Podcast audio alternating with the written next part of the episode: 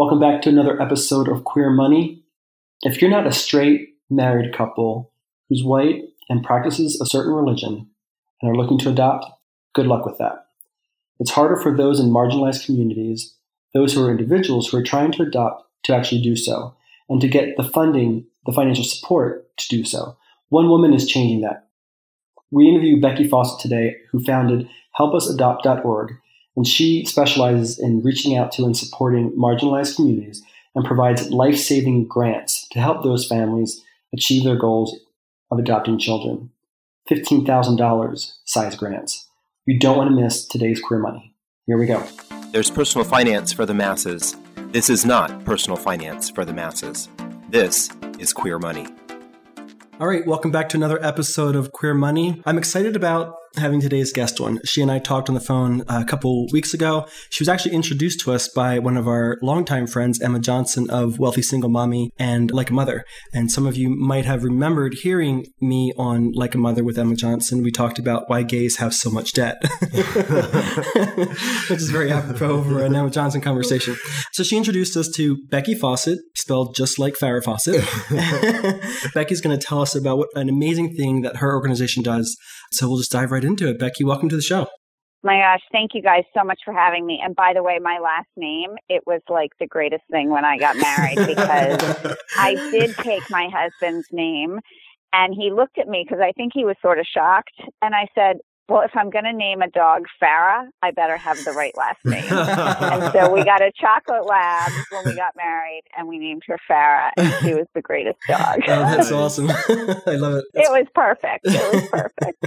but in my other life, not as a dog mother, when I became a human mother, it was a little more challenging. And the long story short is my body did not want to do this, even with medical intervention. And so my husband and I arrived at adoption store and we'd been through hell and back again trying to have a baby. One of the deciding factors on how to stop the medical intervention, besides the list of emotional, mental, physical pain, it was just so brutal, was money.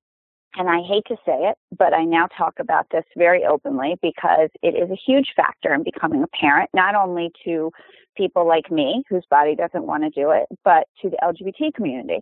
We had $40,000 left in our savings account and that was it. And that was what an average adoption cost. And we knew that. So we took a step. It was very scary, and we can get into that part of the conversation later in our talk. But adoption did scare the living, you know what, out of me. I just didn't know anything about it, and it really terrified me. But what really terrified me was that what if I hadn't had the foresight to stop with that money left in the bank account? And then I started thinking, but wait a minute. I mean, let's talk about how fortunate we were to even have that money in the bank account. And so I started asking a lot of questions about what would have happened to us and our journey to parenthood had we not had this money. What would we have done? Who could we have turned to for help? And the answers that came back to me by those who were willing to talk to me about it, because a lot of adoption professionals did not want to talk about this topic, was basically that people they make very bad financial decisions based on emotions, which is completely understandable because I think I made a few bad emotional decisions on my we all have. two, two journeys down the adoption path. You're really in an emotional state. People either go into financial ruin trying to get a child, one that they never come out of, or they're in such bad shape financially, they have to abandon ship, as I call it, halfway down the road, and they live a childless life, not by choice, in debt. Mm-hmm. And I just, I just couldn't really live with this because once my son came home, motherhood meant so much more to me than I ever thought it would. The minute I thought that he might not exist in my life, I just started crying wherever I was. I mean, it could have been the bank, where I mean, anywhere, grocery store. But the minute I thought about what if money had stood in my way? I was a wreck. Yeah. So I started doing some investigating of what types of things were out there to help people because what if I had needed help was really what I kept coming back to. Who would I have gone to? I mean, I grew up in a lovely family, but I'm one of five children. My parents had kids in college when I was doing this. They couldn't have helped me. It was a really tricky thing. Mm-hmm. And because we're talking about $40,000 here. I mean, we're not talking about can you loan me 1500 Right. Right. We're talking about 40,000 after tax dollars. That is huge. I decided that since I was a publicist, I would find an adoption program that I liked, preferably in New York City, and I would call them and make their year by telling them, well, or not, um, telling them that I was going to be their pro bono publicist. Maybe they'd be like, oh my God, Blondie, please go away. But that was my goal, was to find someone who I could say, look, I can't write you a check, but what my skill set is, is worth a lot of money. And I know as a nonprofit, you don't have that budget, so let me give it to you. Mm-hmm. But here's where the story gets really interesting, and here's why you're talking to me. So this was about 12 years ago because my son just turned 12 in October. The existing grant organizations 12 years ago were very few in number. No one was in New York City, which did surprise me to begin with. But yeah. they defined family. And if you could see my face, you'd see me scrunching up my face right now because they defined family as a white woman married to a white man worshiping a certain God and then adopting a certain way. Yes. And if you could see me, you would say, well, I don't know why you're complaining because you're a white woman. And if I was sitting next to my husband, you'd say, well, you're married to a white man. So what do you care? Well, I do care because I wasn't worshiping the right God and I wasn't adopting a certain way. So number one, I was pissed off because of that. Number two, I was pissed off because that's not the definition of family in today's world, or at least not in my book. I was mad that they weren't helping children around the globe. I was mad that they weren't empowering families to build the families they envisioned. I was mad that single parents were left off the docket. And I was extremely mad that they were pretending that LGBT community didn't even exist. Wasn't even mentioned. There was so much wrong with how these organizations defined family. And let me say, I am grateful that they help who they help because I can't help everybody. They certainly can't help everybody. But that was not an organization that I could align my name with because it's not what I believe in. Mm-hmm. So I sat down and wrote a business plan for the nation's only non discriminatory adoption grant program that does not define family, does not define religion, does not define adoption, does not charge an application fee, which also pisses me off. I hope I'm allowed to say that on your radio show. we had Um, Emma on and she already cursed. Oh, good. Well, like that's, I'm trying to behave myself. Um, and then this was the other problem. They were giving grants 12 years ago. The largest grant was $2,500. That is not solving a problem for these families. Mhm. And I see two problems with that. I see number one, you're giving a family sort of a, a strange band aid, right, that keeps them in limbo. And quite frankly, if you're really respecting your donors' money, which all of nonprofits, we only exist because our donors believe in us. So I can't imagine not thinking of my donors like every step of the road that I take. What do you tell your donors with that? Well, they needed 20, but we gave them 2,500 or a thousand, and we don't know if they really got to the finish line or I don't know how someone would ever give you money again with that business model. So what we do is we give grants up to $15,000 because we're figuring this. We're figuring that families are figuring it out. I don't think there's many adoptive families that you will meet that says, boy, did we not tighten our belts when this was happening. I mean, it's brutal. Right. Even when you have the money, you're watching your savings deplete, so your mindset becomes completely different. We give grants up to $15,000. We want to be the finishing piece of the puzzle. So if you have an adoption and it's $43,000 and you have 33 saved and you've taken a mini loan out of your mortgage and you've taken a second job and you come to us asking for 10, that's what we want to see. We want to give you that last 10. We want to be able to turn around at the end of the day and tell our donors. Like last year in 2017, we gave 38 grants away.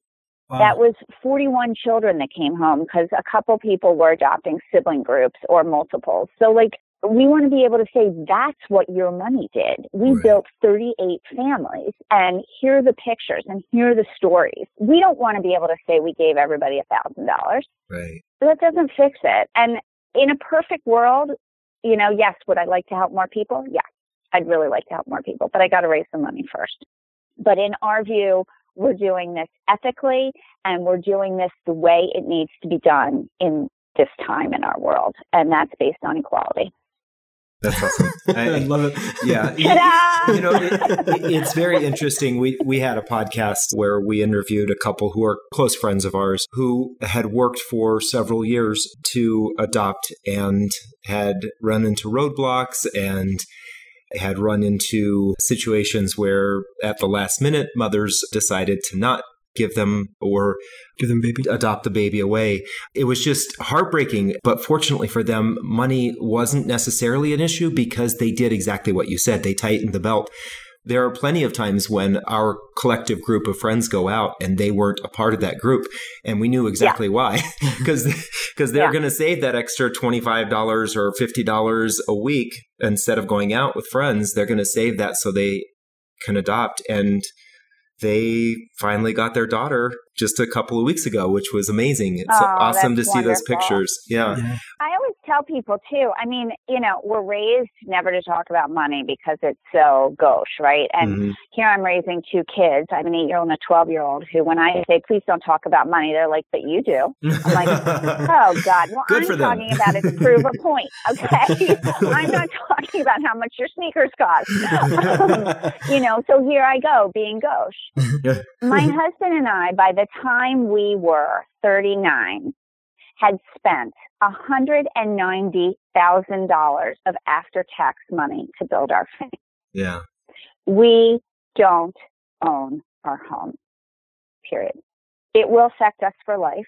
I'm not crying poor. I don't want you to feel sorry for me. I really don't care. But there are moments that I wake up and go, oh God, I don't own my home. Now, could I leave New York City and buy a house? Yes. but I choose to live in New York City, so it is a different it is a different real estate market. But I still want people to understand that even people with blessed and charmed lives, this will affect me forever.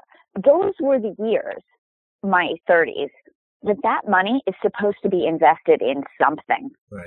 Now, I would argue I invested it in myself, and I have children because of that, and I am so grateful.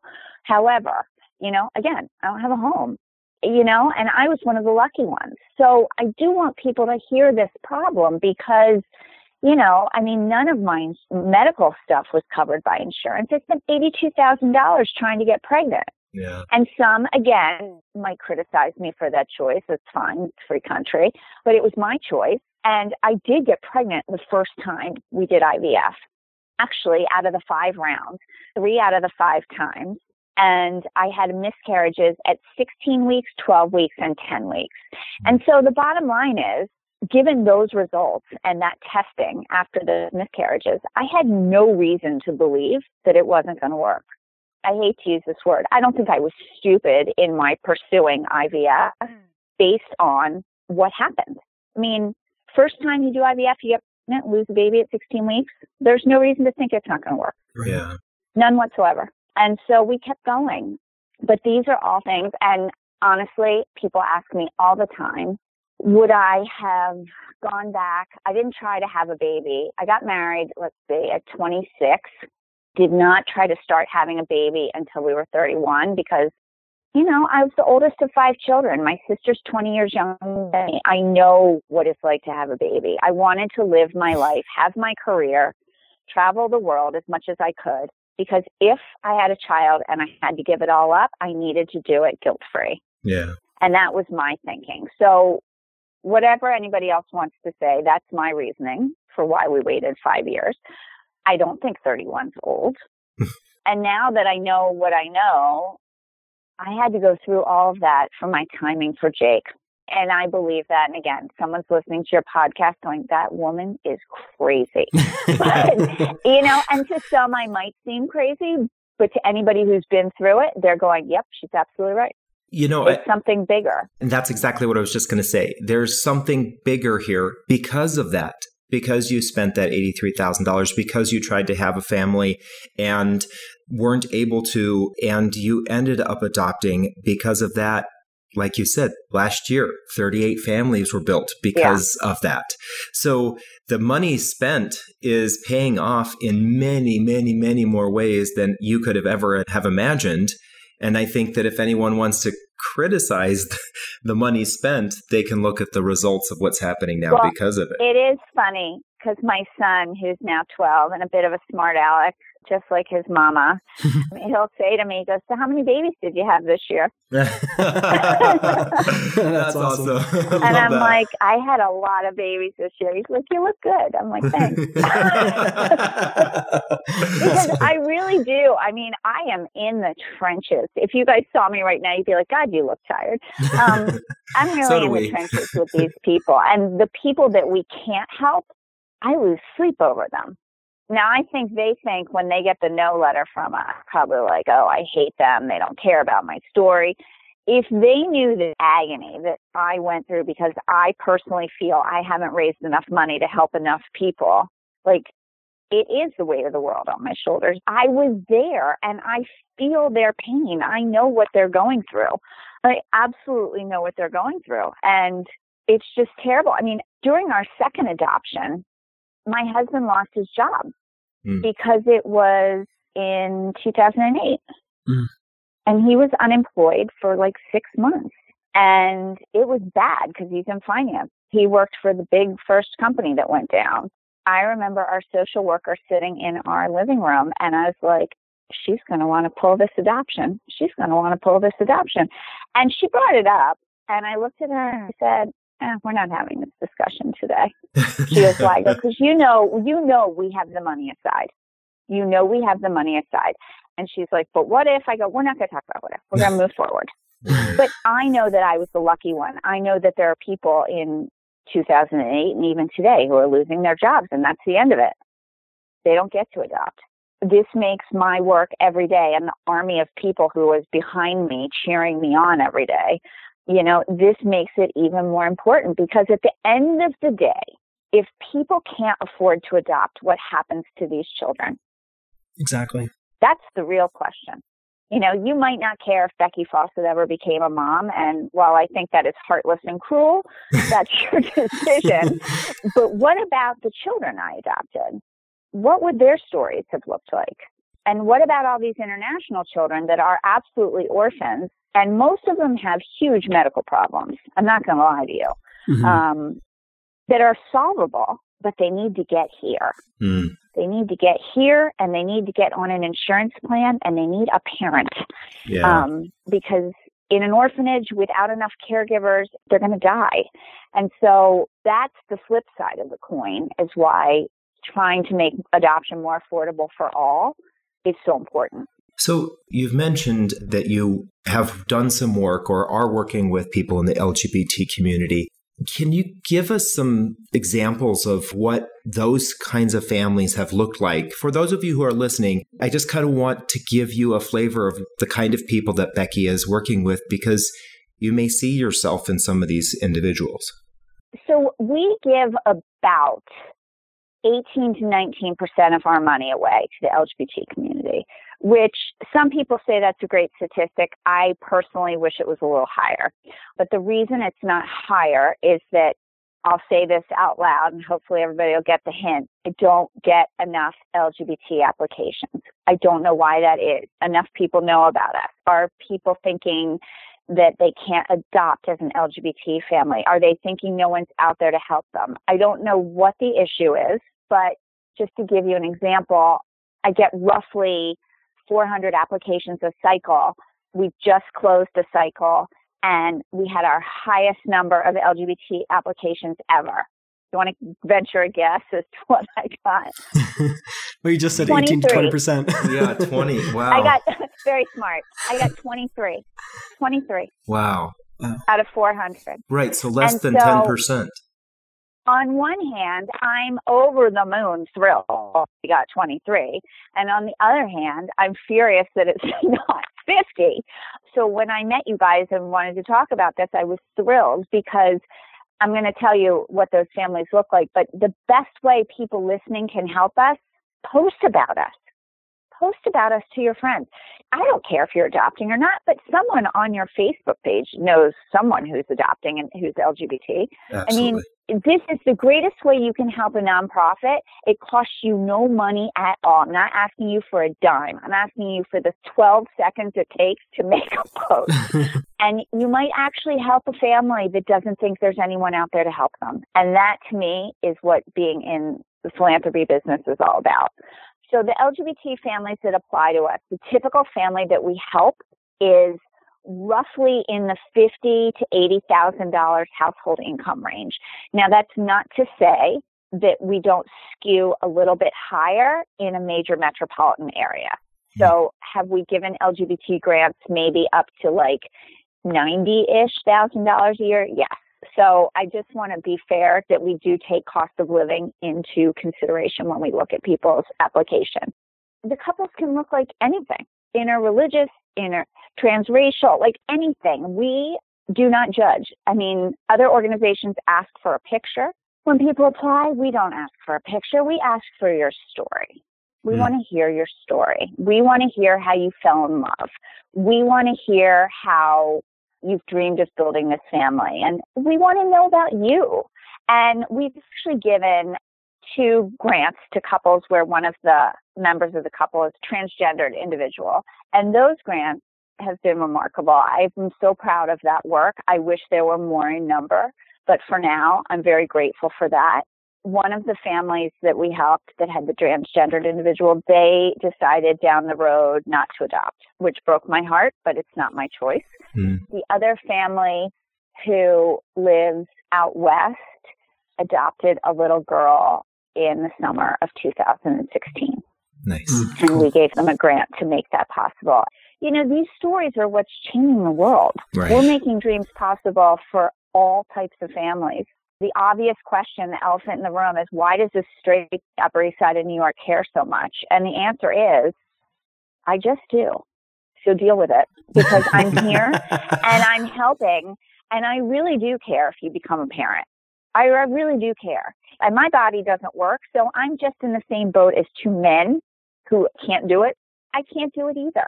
Mm-hmm. My parts don't work. I don't know what else to say, right? right? And it's not the road I expected to take, but I'm so grateful to be here and now to do such meaningful, groundbreaking work every day of my life.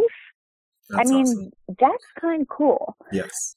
So that's what we do. And, you know, we joked about when we talked on the phone, it's like, you know, I think I am a strange messenger, but you know what? This is it. So take it or leave it. I hope you take the help. I hope you take the offer because we've got a lot of LGBT families that are parents because of us. That's great. And we keep in touch with them and our donors love them. Nice. I think the reason that we found such early success, because let's be real, launched this thing in 2007, the world crumbled in 2008, and I'm not sure it's recovered yet. Yeah. So we've had a solid progressive positive growth over 10 years, I know it is because of our stance on family equality. I know it is. Nice. I know it is. And I've got like 9,000 active donors across the country who agree with that statement. Now, have I almost been punched in the face by people who don't? Yeah. But I really believe you can't change the world and not piss someone off in the process. And so I'm happy when someone gets mad at me. I'm not thrilled at why, but I just keep going. I keep going. You must be doing something right. I, I know we're doing something right. And I know that if you want to live in fear, then you can't change things. And I refuse to live in fear by what someone's going to say about me or do to me or anything. So here we are.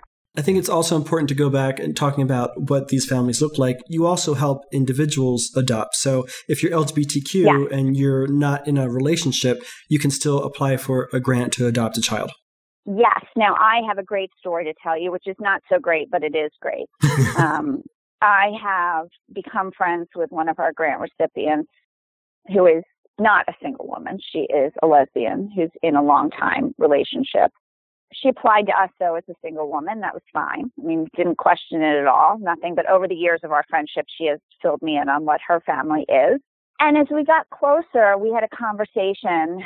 gosh, probably like a year and a half ago, where she told me, she goes, Do you ever wonder why I applied to you as a single woman? And I go, Honestly, it's none of my business, but if we're going to go there, yeah, I do. I do want to know. And she said that her adoption attorney told her not to tell anybody that she was a lesbian. Oh. I mean, that makes me mad. Right. That makes me very, very mad. That is not how this should be. We know better. We know mm. better as a society, and we should know better as adoption professionals.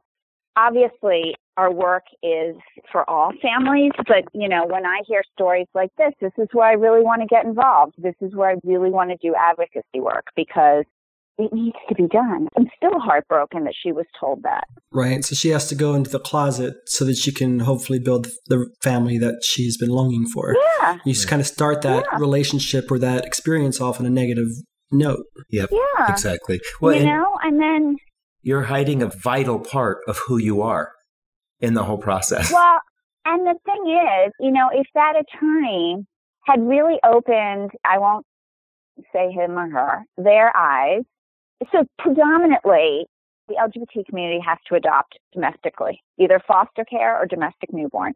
Recently, I would say in the past year and a half, there are two international programs that have opened up. One's in South Africa, and forgive me, I'm going to blank out on the second one, but I can get you that information. So there are two programs where LGBT families can now adopt legally internationally if you want to adopt that way. But it's just terrible. These birth mothers, you really have to give them more credit for making the decisions of where they place children because mm-hmm. I know plenty of LGBT families that these birth mothers are like looking for that. You know, they're just looking for it. There's a urban legend, old wives' tale, that birth mothers love gay men because they will be the only mother in the picture forever.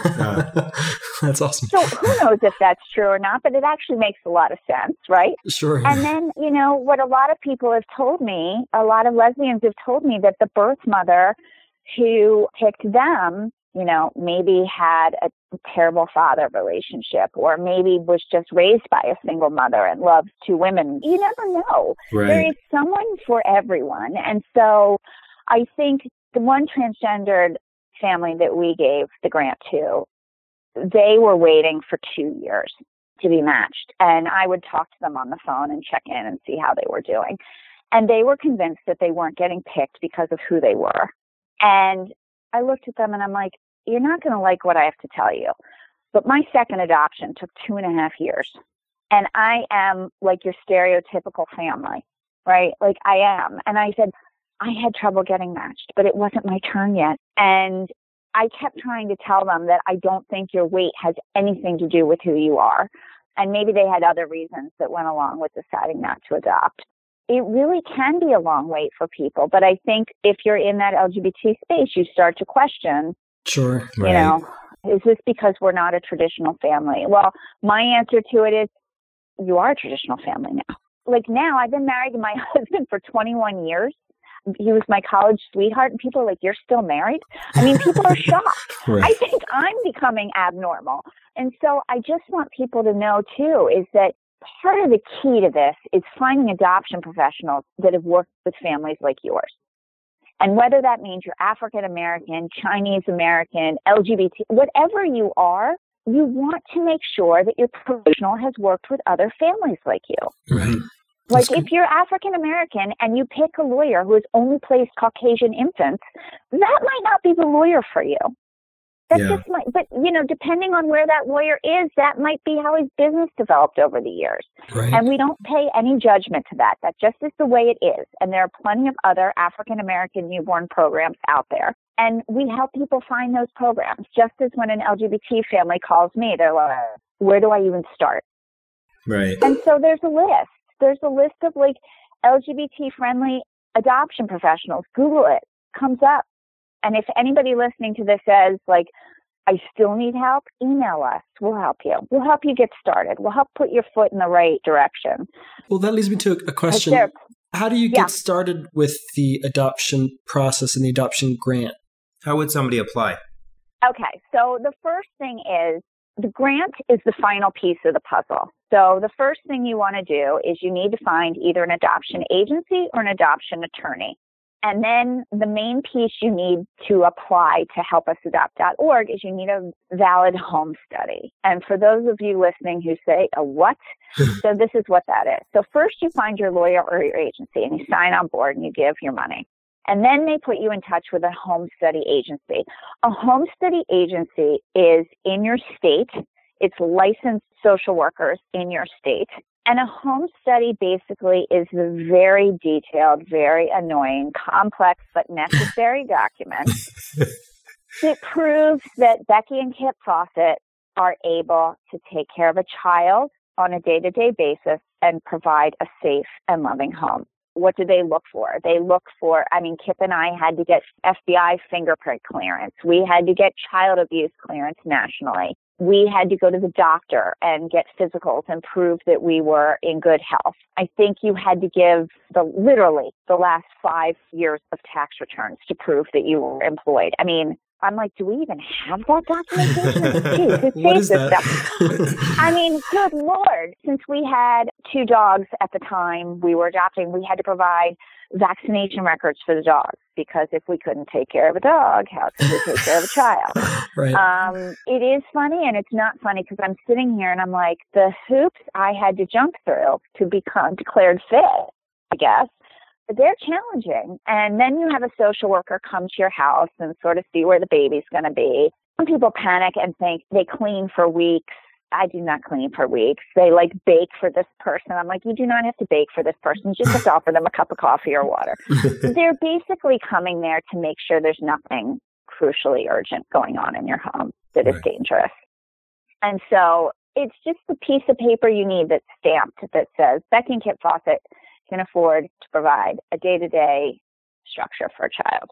And so we require that legal document before you can apply to a grant with us. But let me also say this for all your people listening who are going to say, oh, I don't make enough money to do this. I'm never going to pass. I have seen home studies where the family makes $20,000 a year be approved for a $65,000 Chinese adoption.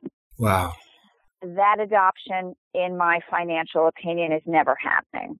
I don't know how that's going to happen. I don't know how they were approved. I don't know anything more than the numbers don't add up. So I don't want anybody to be listening to you and to say, I can't do this because there's always a way. And the other way is this is foster care adoption in your state. And depending on where you live, it is easier said than done. Like New York is not easy. Other states seem relatively easier from what I understand. And the smartest thing that the United States foster care system did about, I'm probably wrong on this, I'm going to say five to seven years ago.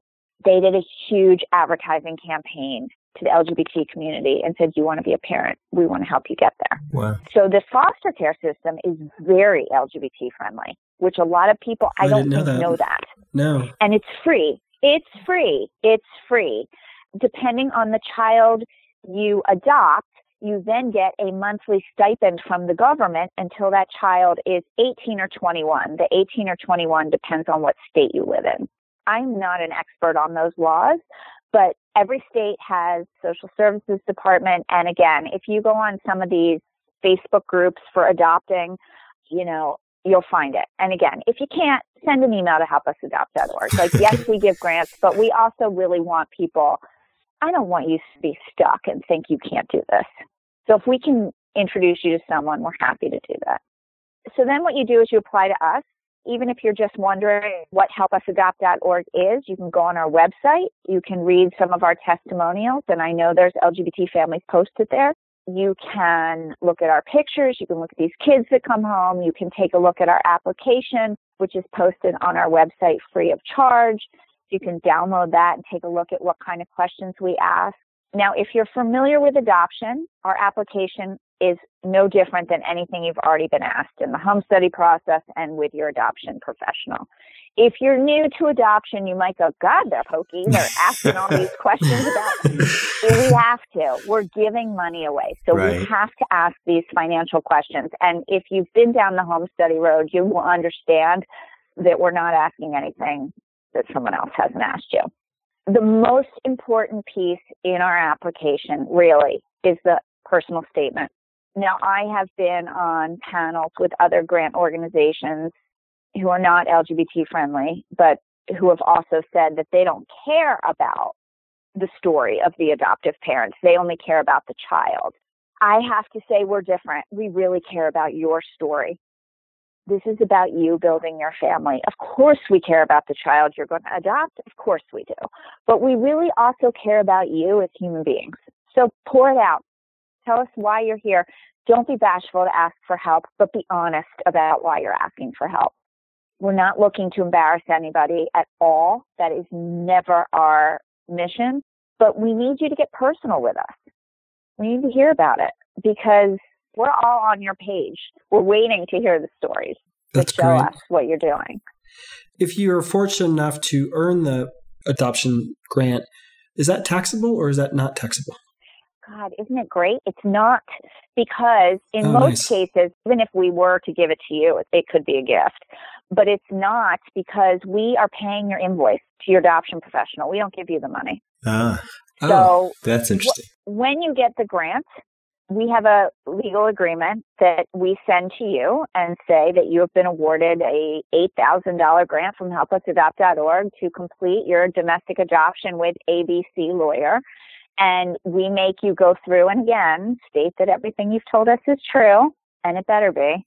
Uh, although I have unfortunately had two cases in my 10 years where it was not, and that was very awful and Yeah. disappointing.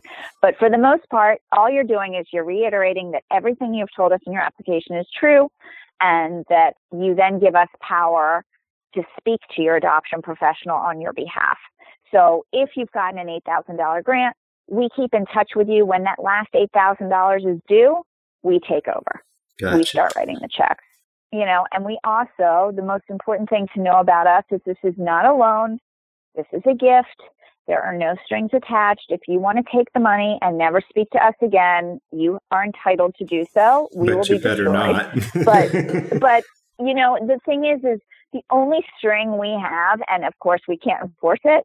I want baby pictures. Like, right. we work if you guys knew how hard I work to raise this money to help these people become parents. I live for these baby pictures. I live for this and older children if you're adopting older children. Like I can't wait to see Halloween pictures. This is the reason I get out of bed and I keep going because it's working. I love it. I am a lunatic during the week. I get up at six every day.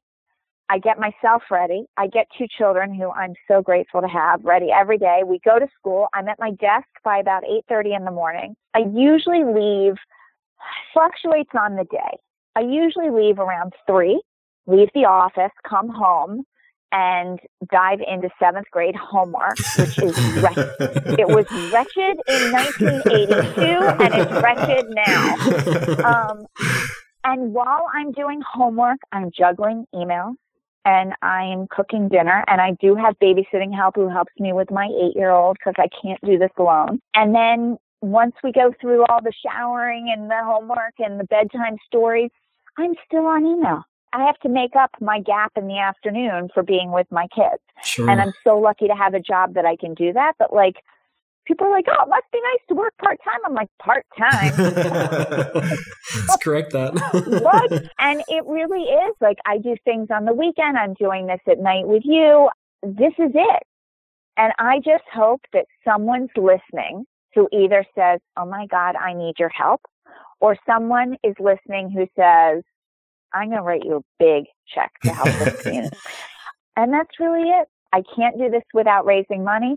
But at the end of the day, if it's only someone who's listening, one person who never thought this was possible, now you know there's someone out here who will help you. Absolutely. That's great. John told me that you offer something a little unique here called peer to peer fundraising. There's a very large portion of our community, the LGBT community, roughly, I think it's right now around somewhere between 70 and 80% of us decide not to have children. But we also love seeing our brothers and sisters Yeah. who are adopting, who are creating these families. So explain this to us. What is this peer to peer lending? Yeah. And let's talk about that. Let, before we get to peer to peer, let's talk about people who consciously choose not to have children.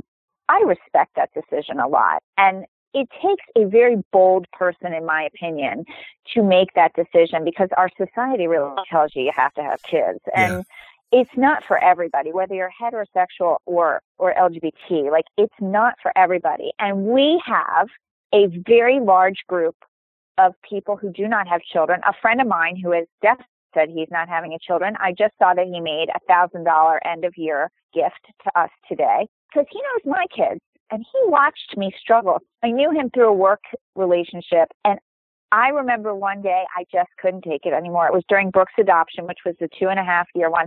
And I walked into a meeting with this guy and he took one look at me and I burst into tears. I mean, the poor man was probably like, uh, this is not how I thought I was spending my day. And there's this blonde in my office crying hysterically. And he saw what it did to me. And he's one of our great supporters. And it's really important to help people because I bet the people you're talking about are still aunts and uncles. They're still brothers and sisters. They were sons and daughters, obviously, to begin with. Like, they understand what having a family's about. So I do think that's very important. And we started this peer to peer campaign, and it's been amazing because, again, the tricky thing is, you don't necessarily have to give us any money when you do a peer to peer page. You're raising it from other people. So it's a way for people who are like, you know what, I want to give back to you, but I can't write you a check. You can just do a peer to peer page. For those people who are going to say, what is she talking about? Everybody knows what a peer to peer page is when we talk about like the New York City Marathon. Okay, you've gotten a solicitation, someone's doing the New York City Marathon and they want you to sponsor them, their page, whether it's $10 or $100, and that's it. Well, we do peer to peer pages, but you never have to leave your couch. There's no marathon involved. there's no running.